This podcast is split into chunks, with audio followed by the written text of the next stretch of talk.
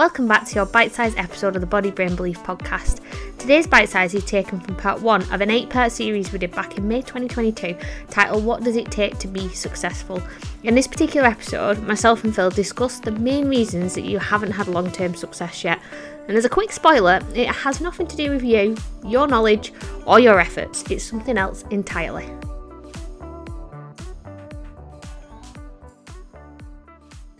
So the first thing that you need in terms of a common or quality to have in order to be successful is willingness to try something different.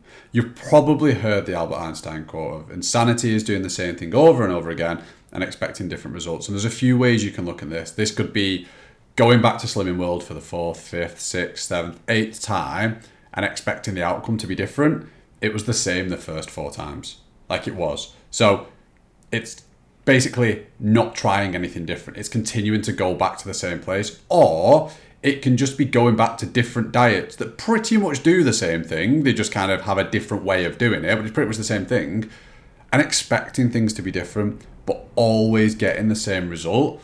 Now, without that willingness to try something different, you are ultimately going to get caught in that trap of just continually going back to either the same place or a very similar place doing the same things over and over and over again, and then constantly beating yourself up because you're not getting a different result, despite the process being pretty much the same.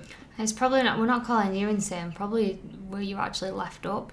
Yeah, yeah, You're yeah. not feeling insane because of how many times you've done the same thing, and you mm. end up feeling the same way and not achieving what you want to achieve, and back where you ended up, and so ridiculously frustrated, and that tends to be where we end up speaking to people, doesn't it? Hundred percent. Um, but I think one of the you know we'll have talked about this time and time again is that a lot of the big focus in diets comes on, and they, this goes across everything because it's science. They, in whatever way and rules and uh, fancy language they use, are trying to get you to eat less and they are trying to get you to move more.